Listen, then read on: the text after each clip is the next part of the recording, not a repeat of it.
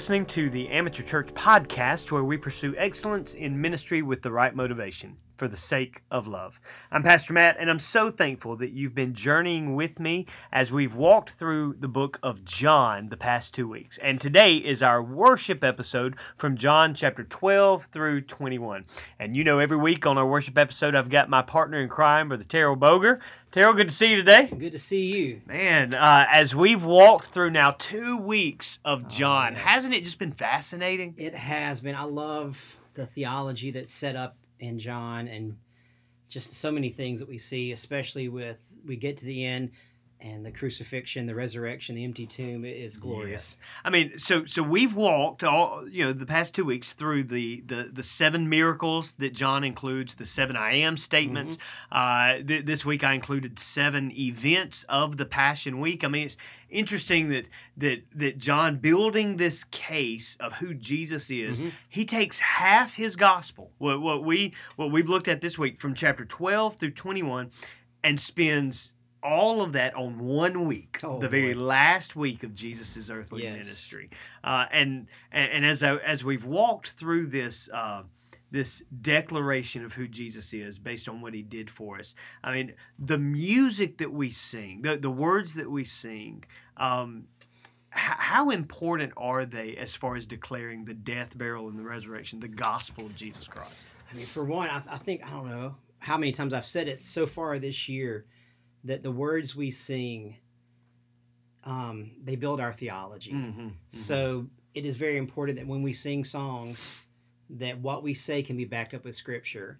Um, a lot of songs out nowadays, they sound nice and they have good ideas, but when you look for them in the Bible, they're nowhere to be found. Yeah.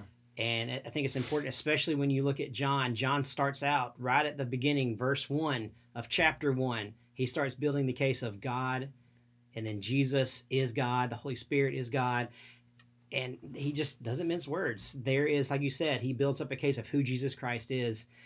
And so our songs that we sing really need to back that up and teach us that this is not just something that feels good and something that man made, but Yeah. this is something that's real. That, that's that's exactly right. You know, one of my favorite uh, conversations in the book of John is between Jesus and Pilate. Oh, yeah. And in John 19, you know, Pilate declares or, or asks the question, "What is truth?" hmm And and you know, thinking about this idea of relative truth in society, people Right. that people believe what what's true for you may not be true for me, but but Jesus is the way, the truth, and the Mhm. life. And and the songs that we sing, um, they've got to be founded on truth. Right. Uh, how, uh, in your experience, do you see more worship leaders leaning towards declaring truth, or kind of just trying to touch on fe- feelings or things of that such? Mm, not to sound, I guess, pompous or arrogant, but the ones I surround myself with are the ones that challenge me. We challenge each other that, hey, what are you singing? Yeah. Have you looked at this? Or, hey, I, I heard you singing this song. Have you checked out so and so? And we challenge one another to be like making sure we're, you know, taking care of one another as we take care of our flocks. Yeah. But you hear, and I'll go to the radio or you go to YouTube, you see a lot of those. Um, they do touch on feelings. They want to stir up the crowd and whip up the emotions. And I think I've heard you say this a lot that that'll get you to the parking lot. That, that's exactly right. That's exactly right. Yeah. Uh, as we've walked through the book of John, you know, over the past couple of weeks, but especially this week, uh, you know, looking at the death, burial, resurrection, um, we see the responses of, of different people. We see, you know, the response of Peter, he Mhm. denies Jesus, uh, you know, filled with arrogance, of Mhm. course, and the response of Judas. He, he betrays him Yeah. and, and ultimately dies because of that. Um, the response of Mary, who anoints the feet of Jesus, Yeah. uh, and then and uh, you know even reading the response of of Thomas after the resurrection, Thomas says, "I'm not going to believe unless Yeah. I put my you know hand in his hand and and and, and his side."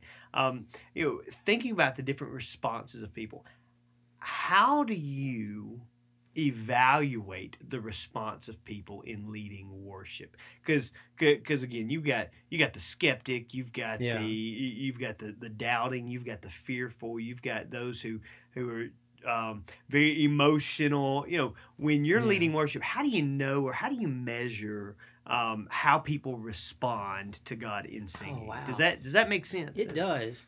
I just want to say first thing, I feel bad for Thomas. He gets such a bad rap. Because let's be honest, so many of us would be Thomas. oh yeah, oh, we would yeah. be like, no, that's not true. I want to see that first. yeah. but when I look out at people, one way to, um, I guess, to gauge the response is you know the people.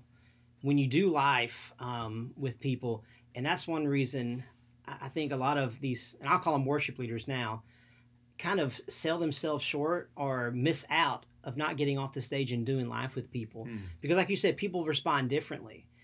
And most people, they gauge the, I'll say the crowd by if they raise their hands, if they're swaying, if they're singing out.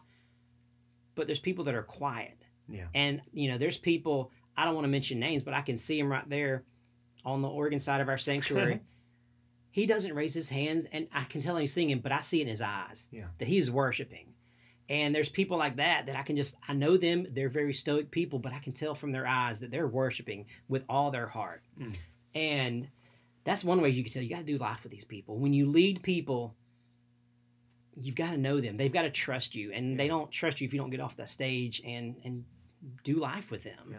Oh, I, I like that response. Um, uh, you know, worship involves past or leading worship involves pastoring people. Yes. So I, I like that. Well, brother, you're leading us today in a uh, in a song that.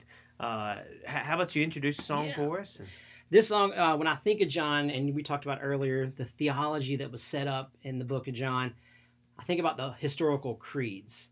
And this song is, the parenthetical title is the creed, but it's called "This I Believe," the creed, and it just goes through naming what we believe. And I think, like we said earlier in songs, it's important to um, make sure that we can back up. A lot of my songs, you can see on this one, has scripture references every couple of lines, so I can say this is true because it says so in Acts, or it says so in Romans, or it says so in, in Corinthians or First Thessalonians.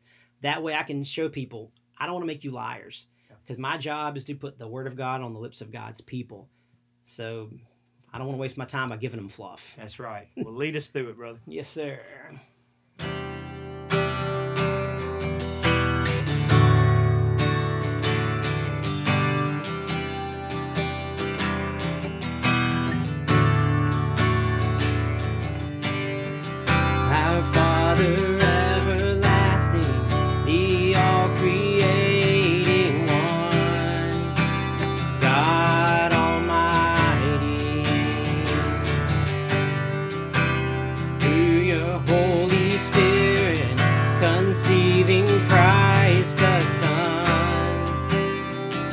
Jesus our Savior.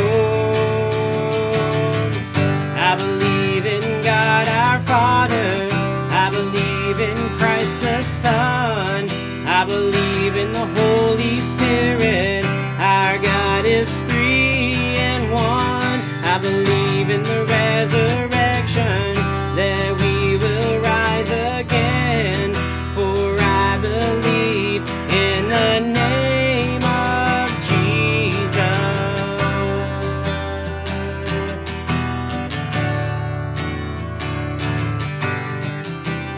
judge and our defender, suffered and crucified.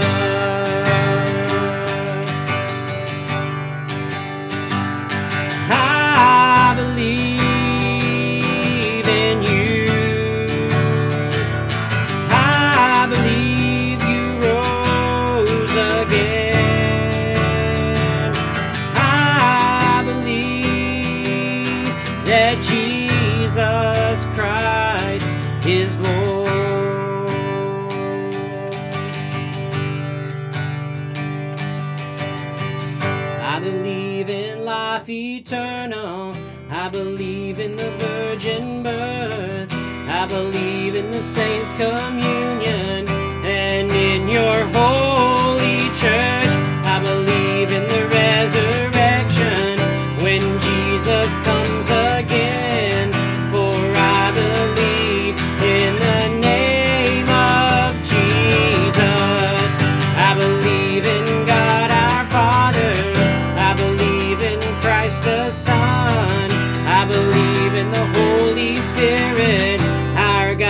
is three in one. I believe in the resurrection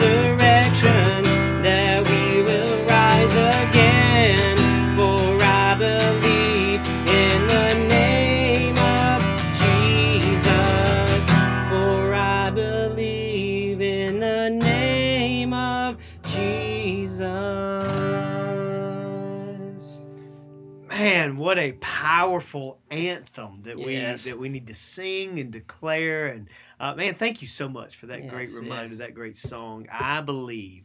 Uh, and so, as we close out this episode, we do want to pray that you believe in Jesus Christ and you declare that not only through the songs that you sing, but the life that you live.